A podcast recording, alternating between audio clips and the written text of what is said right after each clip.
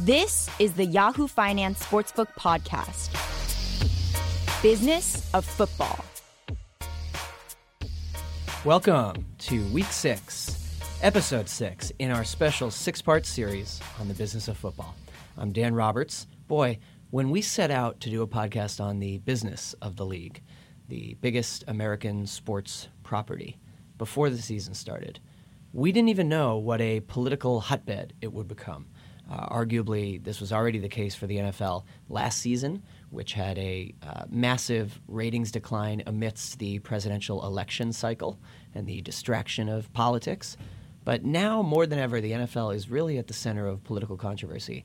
And boy, if you just look at the headlines of the last few weeks for news about the N F L, it's all bad. Uh, not just President Trump tweeting endlessly about the N F L and its policies, but now Vice President Mike Pence getting involved, and uh, E S P N being accused of getting too political, which really is not unrelated to what's going on in the N F L and not unrelated to football. The two often go hand in hand. Uh, so with all this going on, the question that you have to ask is whether anything will change for the fourteen billion dollars property that is America's pastime. Certainly it's not baseball, it is football. And you wonder, as you look to the next five to ten years, what will be the biggest factor that initiates change for the N F L? And will the change be big enough that the N F L loses its footing as the top dog in American sports? So over the course of this podcast, we've spoken to a number of experts and guests on various parts of the N F L's business. And the truth is, right now, week six of this current twenty seventeen season, they are all converging in, I think, a fascinating way. Uh, we heard from Barstool Sports C E O Eric Nardini about the changing way that the media covers pro sports leagues. We talked about the fragmentation there, uh, the disintermediation, and the fact that athletes now send out their own news themselves, and the fact that websites are starting to look more and more like each other, news websites, and the differentiation is uh, eroding, and how that's going to change, and, and the best way to cover a league like the N F L. We talked about why and how the N F L dominates the news cycle all year long. Uh, we talked about how fantasy and the fantasy business has helped spur the league's popularity, but also has brought various controversies. You know, is it gambling? Uh, the rise of potentially sports betting law changes. We talked with Andy Zimbalist about stadium financing and how it is that teams building new stadiums often manage to get public subsidies and help Uh, for financing those stadiums, and why certain counties believe that it's going to benefit their local economy to have an N F L stadium. And of course, as Professor Zimbalist said, it often doesn't benefit the economy. It's been, quote, overblown. And we've talked to two advertising and branding experts that work with N F L sponsors and advertisers, and we've learned that the advertisers are nervous. Uh, they do monitor all of this closely, the political controversy and the ratings dip, and they're worried. But they almost never walk away. Why would they? Uh, as Elizabeth Lindsay said, quote, football is football. So if you put all this together, what do you have? You have a number of headwinds, strong headwinds against the N F L's fourteen billion dollars business, strong suggestions that at some point in the future, the N F L might, might lose its footing a little bit as the top dog in American sports. So the question is, will that happen? Will all of this add up? Or will it amount to just noise? And two years from now, will we look back on this and just remember this as an interesting, uh, murky, messy season in the N F L's history, much as we do with the Ray Rice uh, domestic violence issue a few seasons back? Where will it go? For today's episode, I was joined by my own colleagues, Rick Newman and Miles Udland, to discuss the future of the league and especially the balance of power. Uh, we know that the hidden power of the N F L is the team owners. They're the ones that pull the strings. And as the political controversy increases, it's all falling on the owners to deal with. So how is that going to change the outlook for the next few seasons? The N F L might take a hit in terms of, it might take a sustained hit in terms of ratings, which at some point will affect revenue. But then you have to ask the so what question. So what? That was Rick Newman, uh, who covers politics and finance for us at Yahoo Finance. So as we talk about the teams and the team owners, and the big picture is that the vast majority of the N F L teams have stayed in the family. They are family-owned businesses that have been handed down. Families like the Maras, the Rooneys, the Krafts, the Glazers, the Pegulas. Uh, so the reason that's important to the business of the N F L is that a lot has remained unchanged. There is a way that things work in the league. Protect the shield, the integrity of the game. There are committees. There are people who run various committees. And we know that a select few owners, uh, an inner cadre of owners, really are the true power brokers of the league. Uh, Jerry Jones, widely thought to be the most influential owner. Uh, you'll hear Miles Udland call him the business face of the league. Bob Kraft, I'd put right there too, uh, thought to be the one who has the most influence on the other owners, the Patriots owner. Uh, and as I said, I don't think the average fan knows that many of the owners, but I do think that more people widely know more N F L owners than they do with any other sport. Uh, more people can name N F L owners than they can N B A or M L B owners.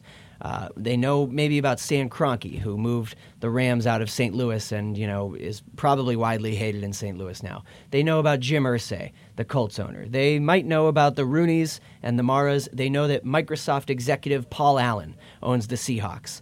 Uh, they might know about Dan Snyder because of the negative press around his refusal to change the Redskins' name. They also probably forget, or I think a lot of fans just don't realize to begin with, that Roger Goodell, the commissioner and the face of the league, works for the owners. That is his job, is to do what the owners want. So the question is, will any of the owners step up to try to do something about the brewing political controversy this season? That's A.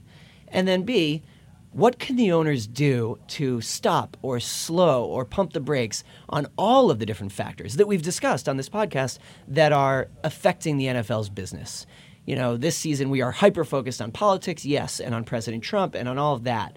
But there are things that have nothing to do with politics that threaten the N F L's business in the future. The fragmentation of cable, uh, the short attention spans of Americans, the growth of more distractions than ever before. Many people, they're just tuning out because they think the games aren't as good. Uh, there are other sports nipping at the heels. There's the N B A. There's the rise of the popularity of international soccer in America. And, you know, there's also just the fact that Netflix and H B O Go and Hulu and Amazon and Apple are doing more original programming than ever before, and they're winning awards for it, and people are fascinated by these cultural events. Arguably, football is no longer the top cultural event. It's something like Game of Thrones or Stranger Things.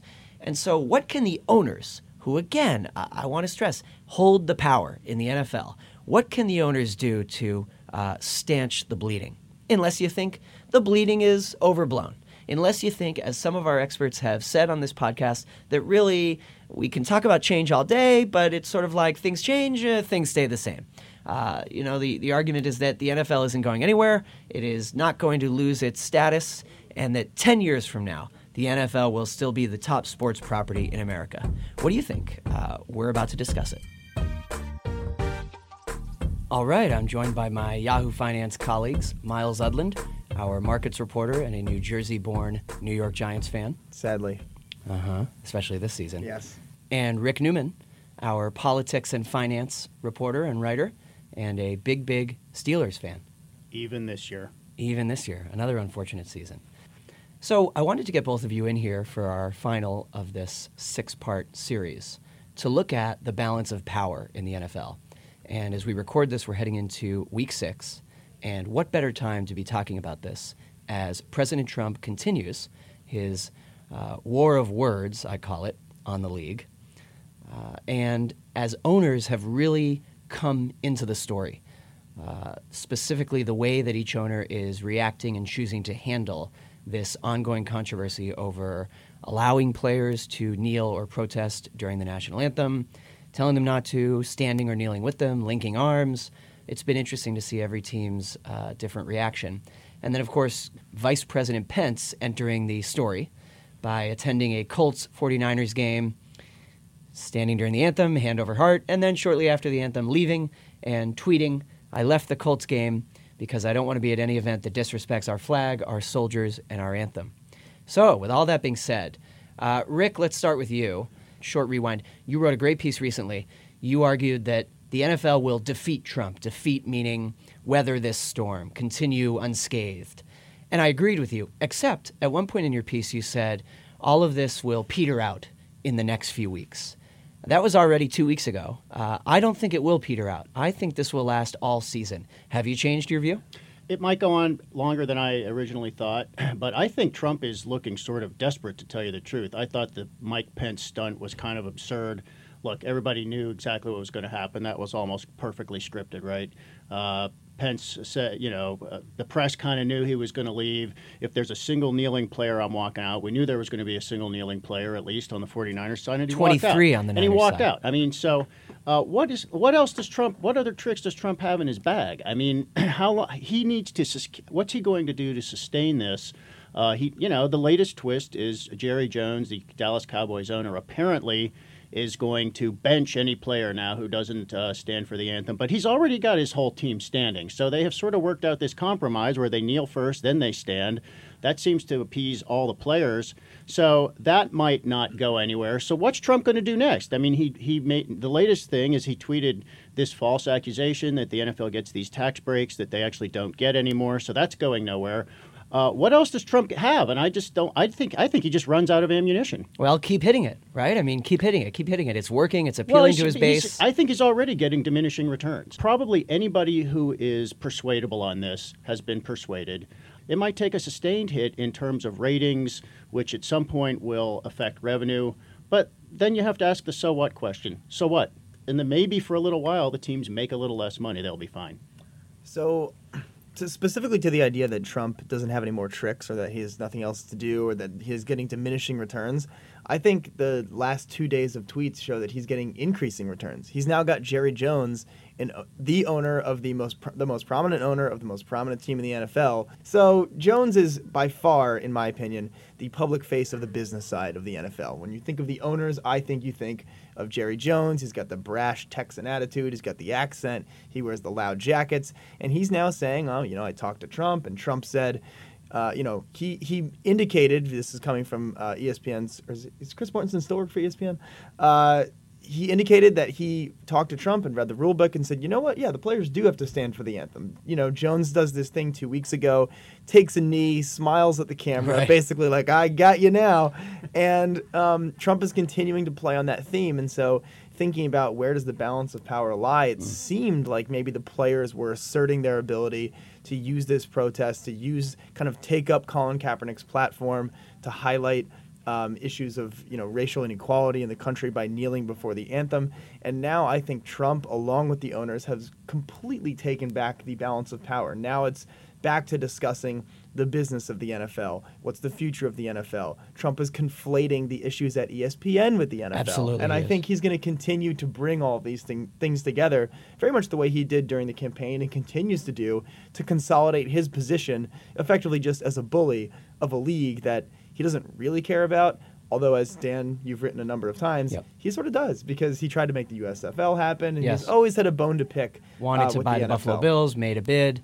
So we've seen this uh, we've seen this act before from Trump in various ways. He finds these touch points that rally his base, the sort of nationalist um, uh, m- movement or whatever you can call it out there. Um, and we know that that nas- Trump's base is around twenty-five or thirty percent of the voting age population, okay? So what's the overlap between tr- the Trump base and the N F L? Uh, you know, maybe the Trump base is a little is overrepresented in the uh, people who are interested in pro football, okay? But not all twenty-five or thirty or thirty percent of those people, uh, not all of the twenty-five or thirty percent are going to boycott the N F L. In, pra- in fact, you could argue it's probably a minority of the Trump base that would actually change their behavior in some way with regard to all of this. So at, at the end of the day, if even if this is a sustained uh, campaign by Trump that's sort of effective, what haircut does that cause the N F L? And my argument is, let's say it causes a ten percent haircut in revenue, okay? Well, let's, and even that is a long way off. Because yeah, even that's a long way it's off. It's worth mentioning that so far it's gone up every season and there's no sign of slowing. Even it's going to hit that, fourteen billion dollars this even year. Even if that happens, the N F L will be fine. And football fans will go on enjoying football and talking about football without the people who, for now, say they have permanently decided to back away from the N F L or they've lost interest for some reason. So I think the N F L is so popular and so rich, it can go, it can be, it'll be just fine in a diminished state. It's worth reiterating, actually, what Elizabeth Lindsay, who's a partner at Wasserman and works with official N F L sponsors, said on this podcast in episode two, football is football. Uh, it sounds a little simplistic, but it, it, it's sort of your argument, Rick, that it's going to continue unfettered. Now, I want to go back to what Miles said, uh, mentioning the balance of power, and specifically you saying that Jerry Jones is the business face of the league, which I think is certainly fair and defensible, but maybe not indisputable. Uh, let's talk a little bit about the different owners and, and which are the most prominent. We are talking about the business of the league on this podcast. Uh, as I mentioned, uh, estimated to hit fourteen billion dollars in revenue this year, up, up, up. So it's sort of like, as Rick says, ratings be damned. Uh, the trajectory seems to be up, up, up. Now, on the ownership side, uh, I think that the average fan of a team, you guys tell me if you disagree, certainly knows who owns their team. But I'm not sure that the average fan can name even half of the N F L owners. Uh, I agree with you, Miles. Everyone knows Jerry Jones. I would venture to say, but someone would say, oh, you're biased, that Bob Kraft is certainly either number I would, two. I would agree with that. Yeah, or even number one. Uh, we've we've actually heard in recent years that Bob Kraft was maybe the most influential owner, or before the league went after Tom Brady in Deflategate, was at least the owner who was closest with Commissioner Roger Goodell. So I'd ask you guys, and Miles, let's start with you. Uh, the owners of your team were actually, it's worth mentioning, the first to issue a public statement after Trump's comments at an Alabama rally two weeks ago. Yeah, so um, the owner of the Giants is the Mara family. Uh, it started with Wellington Mara, bought the team for like nothing back in the twenties, and uh, along with the Rooney family, who also own the Steelers, I would say are two of the more prominent Uh, or two, the, the two most prominent family ownership structures. Mm. I think a lot of N F L fans know about the Packers structure, where technically the, the I guess the ticket holders own the team, but um, own quote unquote. Yeah, sure. Right. They have a general manager. Any anyway, um, so the Maras and the Rooneys, I think you could say, have the most. I don't know if political capital is the right way to say it, but they have a certain approach to operating the franchise that I think emboldened, or not so much emboldened, but encouraged John Mara to come out and say, you know, these are divisive comments. We don't stand, you know, we don't we don't agree with what President Trump said on Friday night. Um, and I think that, you know, football's a an interesting sport in that you do have these long-standing uh, family ownership structures, you know, the Wilsons with Buffalo for a long oh, yeah. time. Uh, Kraft is basically now kind of in that sort of structure. I mean, oh, sure. Jonathan Kraft is really the day-to-day right, operator. Right, and the, the Kraft son. family business is now essentially the Patriots, the way that the Mara family business is basically the Giants. Um, if you want to talk about other owners who clearly have Uh, business action here, right? You think Stan Kroenke first, right? He's got the huge spot out in Inglewood where he moved the Rams from Saint Louis. They're now the Los Angeles Rams. Yeah, we'll see how it goes. He though, convinced yeah. the San Diego Chargers to come yeah. up uh, up the highway a little bit to be, to move into his new stadium. The N F L's going to have a big space there. They're going to have N F L Network studios. So I think Stan Kroenke's probably a big in terms of just, you know, crass business person ownership. Um, but the Maras are... Uh, again, I think that they represent something that the N F L believes it represents. Uh, so Jerry Jones clearly at this point stands as a Trump ally in the N F L. Uh, we've had these sort of diplomatically worded statements by a few of the other owners, such as the Maras. Cautious. Yes. Uh, you know, like the Maras actually arguably they're, they're, were they're, more they're edgy. Kind, they're kind of saying, this is our business. We know our business. Uh, We don't really need anybody telling us how to run our business. We, you know, we support our players, whatever. Um, what we don't have yet in the N F L is a Bob Corker, who is flat out standing up to Trump and saying, "Get out of our business. Get out of football, man. You have no, you have no place here. This is for football fans." Now, I don't, I'm not necessarily sure anybody like that will materialize. It would be quite refreshing if somebody said, "You know, we got it. Uh, this, we know this is a little bit messy, but it's okay. We've been through things like this before, and we know how to run our business. Back off." I'd like to see that, frankly, um, and uh, I wonder if part of the part of what might happen here. You know what I hope, kind of hope happens. I mean, my view of the protests is I don't interpret the protests as insulting the flag. um, I just don't see it that way. Uh, so that's why I they don't bother me that much. I hope uh, people stop going to games and prices fall. I might actually be able to snap up some tickets that I wouldn't otherwise be able to afford. And I don't mind that it's messy. Uh, you know, the N F L is a cultural institution. And we got a lot of upheaval in American culture right now. The N F L is reflecting upheaval that's happening in real society. And you could argue that that's actually appropriate. Well, and actually, this is what's so new. I'm glad you used the word messy. The N F L, as we know, for years, now you could say that starting with the Ray Rice domestic violence issue and, and major criticism of the N F L's um, discipline policies. Weak response. Yeah. You could say that all this changed, you know, a few years ago, starting with that, and that it's been all negative for a while. But before then, I would say the N F L of all the American pro leagues was the most uh, clean cut, or at least tries to be. Uh, everyone knows that internally, Roger Goodell's you know favorite motto is protect the shield. Uh, they love to say integrity of the game, protect the integrity of the game. So it was a league that cared, and still cares, inordinately much about its image, about how it looks, about how its players act, about being clean around the edges, uh, neutral, not political.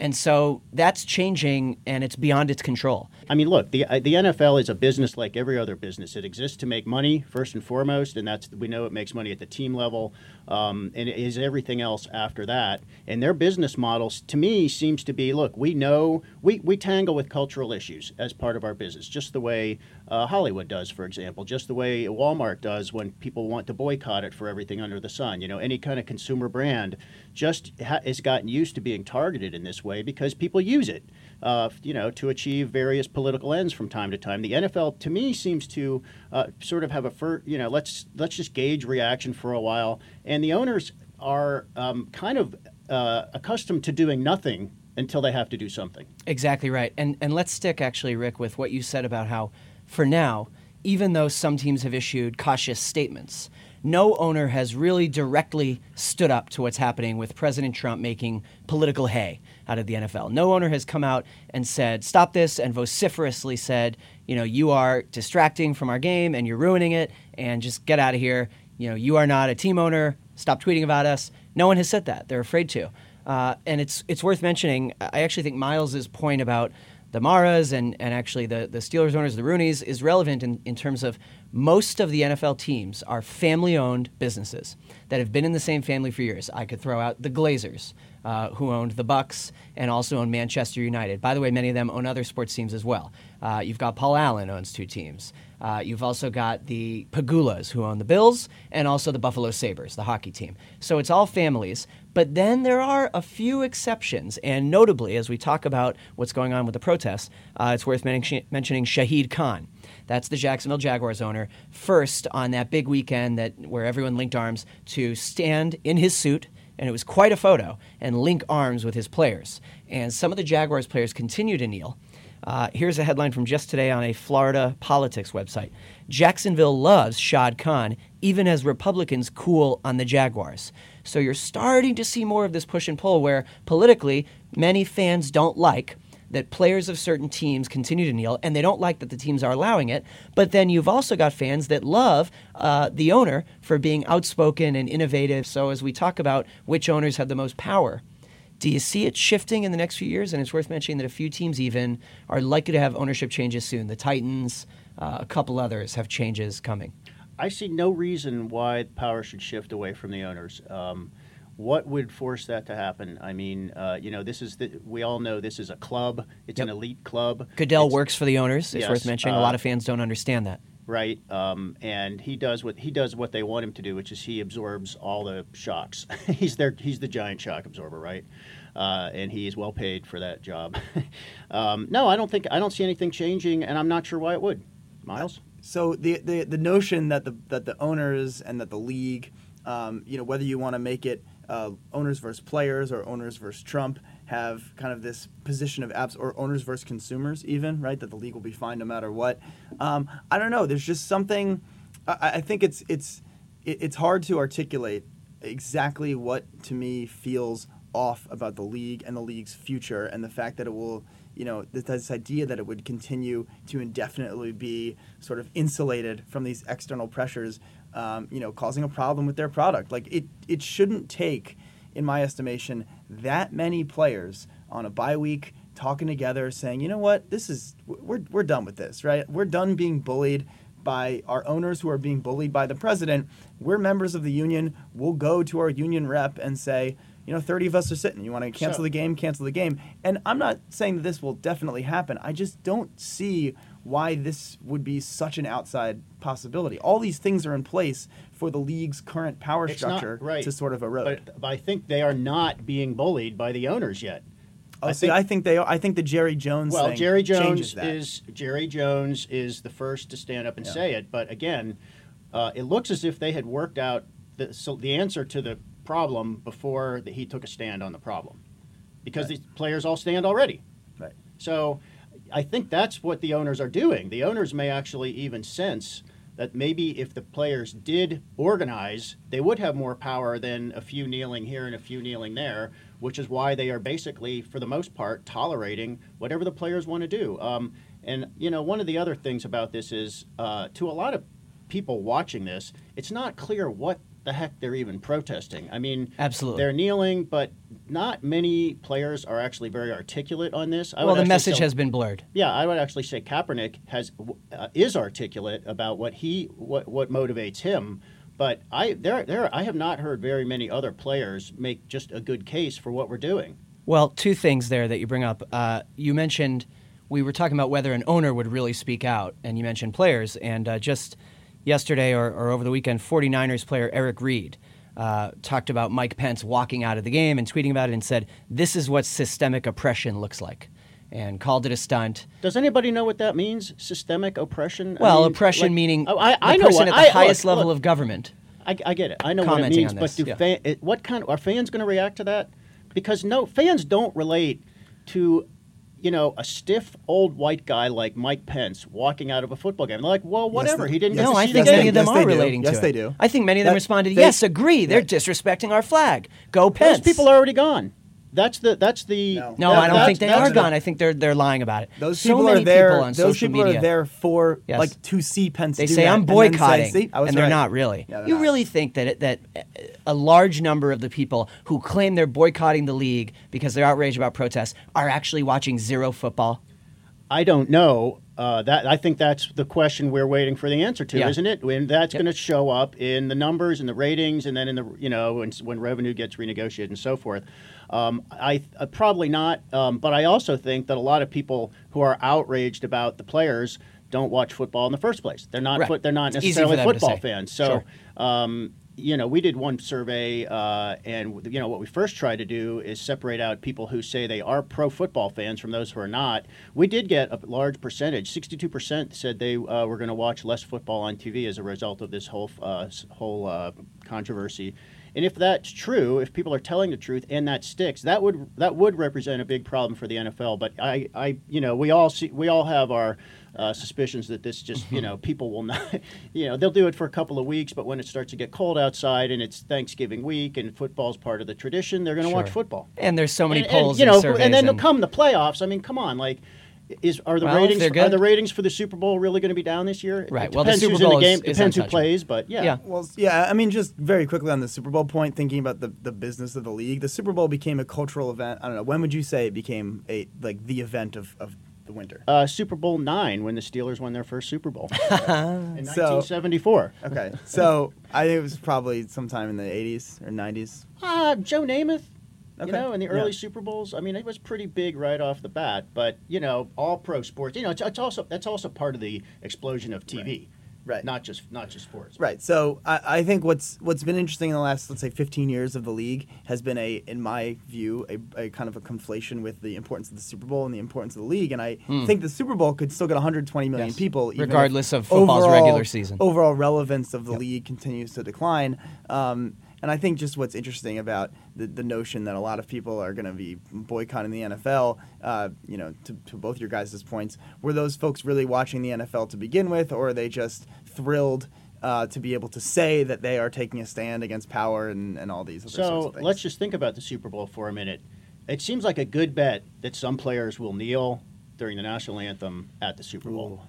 That's a good well, okay. will the and players you know, on Trump, those teams you, make it there? And you know that is Trump is just salivating over that one, right? Because it, now it's a giant event, and he can just piss he'll off. He'll probably even, go. He can piss off even more people. Oh, he'll probably go and then walk out. Now, oh. I want to bring us back to Colin Kaepernick, uh, whom, whom you brought up, Rick. And we kind of we have to hit that, especially because there's no topic that right now more brings together the protests, Trump, and the owners. Because the ongoing story at the beginning of the season was, will anyone sign Colin Kaepernick? And I think as preseason developed, people wondered, would he get a team? Would he get a team? And then the season started, and it was pretty clear, no. and that's the end of it. But people still wonder, oh, every time a team has an opening, a, pl- a quarterback gets injured, they need a new backup, will they sign Kaepernick? And boy, I'm ready to to seal the envelope on it and say, no, no one's going to sign him this season. That's it. He might never play again. Well, it looks as if the Pittsburgh Steelers need a new quarterback. Uh, Ben Roethlisberger seems to have checked out for the season, so uh, maybe Mike Tomlin and the Rooney family will hire, hire Colin Kaepernick. But doubt it. Uh, yeah, the odds seem to be uh, rising by the week that his N F L career is over, because it's now a litmus test. Hiring Kaepernick would be a litmus test. No owner at this point could convincingly say we just need the talent, even though that might be th- that might be true. So he'll never play in the N F L again. I think that's pretty clear. But as long as he continues to publicly state that he's training and wants to play in the N F L, you know, I, I think that he can kind of be Trumpian in the sense that his end game is merely to just keep talking about how he keep, wants to keep playing in the N F L. And he's, what, twenty-eight? He can continue to train every day and throw all the time and look N F L ready for three more years. And who knows where the story goes in three more years. So I think much in the same way that Trump's, you know, quote-unquote end game is just to continue railing against the N F L because it's easy and they always yes. give him something to talk about. Kaepernick's end game, uh, at this, as far as I can tell, ought to just be continue to act like you want to play in the N F L, appear N F L ready. It's clear that he has the talent to play in the N F L. I mean, he's a tremendous athlete. Um, and that keeps him in the conversation. And it's not like players coming up into the league are going to just forget about this issue. I mean, I don't think the issue of what to do for the anthem, what does the anthem stand for, how do players want to fit themselves into a broader conversation about race in America, given that they're some of the most prominent young black men that we have in this country. I don't think that issue is going to go away, and Colin, Ka- or Colin Kaepernick's role in that is effectively to just say, you know, I stand ready to serve as an N F L quarterback right. and as a spokesperson uh, for this effort, and then other folks will likely take up the mantle for him. I'm going to say, I'm going to give a thirty percent to forty percent likelihood Kaepernick does play in the N F L again uh, for a couple of reasons. First, um, there will, some team will end up needing exactly that kind of player, and is, I think is a few every, already have, though. Uh, de- you know, it could become desperate. Like, what if it's a playoff situation? Um, you know, we need to win the last three games of the season, and our quarterback just went down. Is every N F L owner so spineless that they wouldn't hire the best man mm. for the job? Yes. Maybe. Yes? Maybe. Yes. Okay. The other thing that could happen is um, Trump's standing with the public could change. Um, and, you know, Trump is courting disaster on about seventeen different fronts at this point. And Trump could do something even worse, or it could just be a confluence of factors. Uh, in, you know, politically, or if tax, if he cannot get a tax reform bill, for for example, uh, and everybody who supported him just said, "I give up." Like, this guy can't get anything done. If something terrible happens uh, in some kind of military situation, uh, Trump's standing could easily decline from where it is now, which is not very high to start with. In which case, in which case, Trump just loses standing, and it becomes easier to hire uh, Colin Kaepernick, and that might happen next year or the year after. Let's wrap up this way, and of course it's it's hard to, you know, okay, sum it all up in a sentence, but as we look toward the future for the N F L, the next few years, so many different factors contributing to the possibility, at least, the possibility that the N F L loses its standing as the top prime sports property in America. There's the fragmentation of cable and, and the increase of cord cutting, and as Miles and I love to discuss, many people now forget politics, but they'd rather watch a show on H B O Go or Netflix than watch a, a bad Thursday night N F L game. There's that. Now there's the political aspect. We'll see how long that lasts. Now there's President Trump tweeting angrily about the N F L. We'll see how long that lasts. Uh, but with all of this considered, what do you see happening in the next three to five years for the N F L, especially compared to the other sports options that American sports fans have? I think the N F L has so much headroom in terms of Uh, popularity, ratings, and money that it can afford to come down. It can afford to come down. I mean, if any organization in the United States can afford to come down, it's the N F L. And if it has to settle, like I said before, ten percent, twenty percent less revenue, it'll still be a fascinating sport. I think there's no question that the cultural uh, and media landscape in America is becoming more fractured and will continue to become more fractured. And to Rick's point, along with that will come a less a less dominant position for the N F L, perhaps, but I don't think that will necessarily make its business bad or make its business, you know, worth materially less than it is right now. Um, but the M L B is a great example of it's more of a niche sport, and it thrives in that niche. The N F L is probably going to go that way. We're talking about cord cutting. That sends everyone off into their own little domain, their own little silo. And so perhaps the cultural primacy of the N F L as the number one thing we all come together for goes away, but it probably leaves its business um, in a place that is workable for the owners. What if it becomes the number two place we go for cultural primacy? Right. M S N B C is the other one, right? And C N N and Fox News. Right? Uh, you know what? So Dan, you need to you need to write a big story about how everyone's going to start watching soccer now. I think it's actually college football that's going to benefit, believe it or not. Now, I'm not saying college doesn't have the same issues in terms of head injuries, but I think a lot of people who are getting turned off by the N F L are turning their attention toward college. I just think that these cultural institutions that we all agree are the top Are, are gone, right? Our favorite reality television is the White House right now, and I just think, and I just don't think that trend's going to go away, and however it manifests itself, it will likely manifest itself in a smaller and less uh, sort of overwhelming N F L. Look at E S P N, too. As, Great example. Uh, as attention goes elsewhere. People thought E S P N would be tops, tops, tops forever. Cultures change. Whether you survive depends on how well you adapt.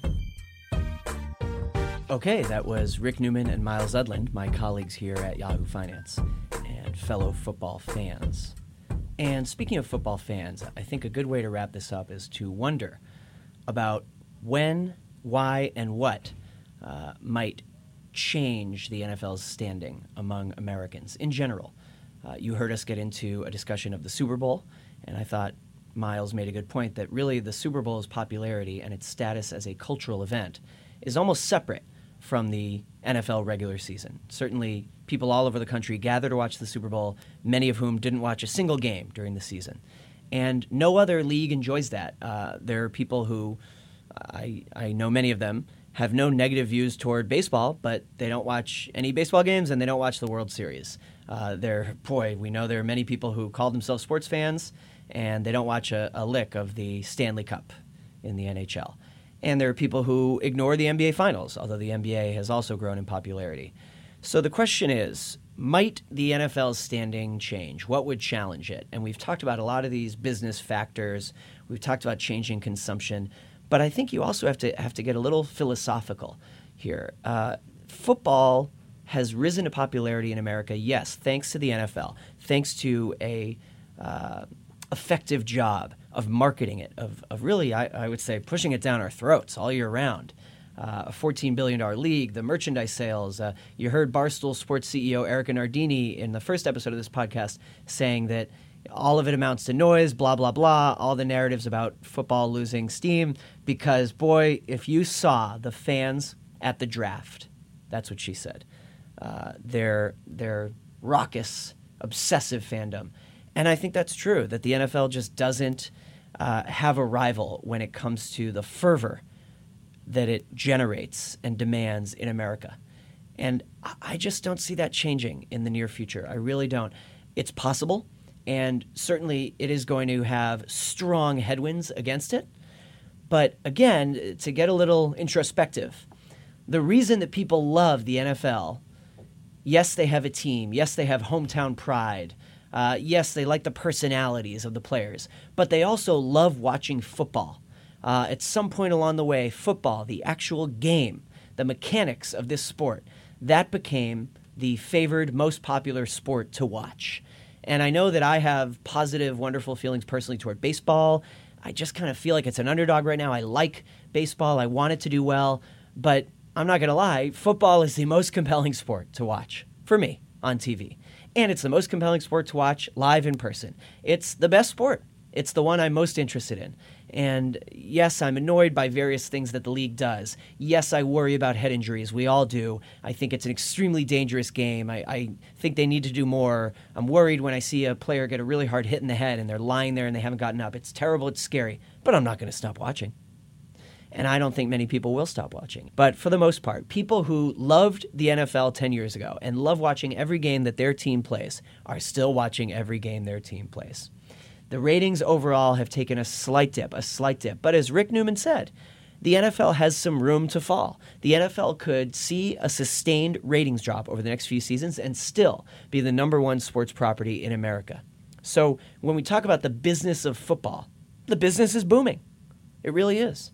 There are headwinds. There are factors that are maybe bringing dings. You know, there there are factors that are lessening it slightly, inch by inch. But the business of football is strong right now, like it or not. So that's where we are. And we will continue to monitor it, that's for sure.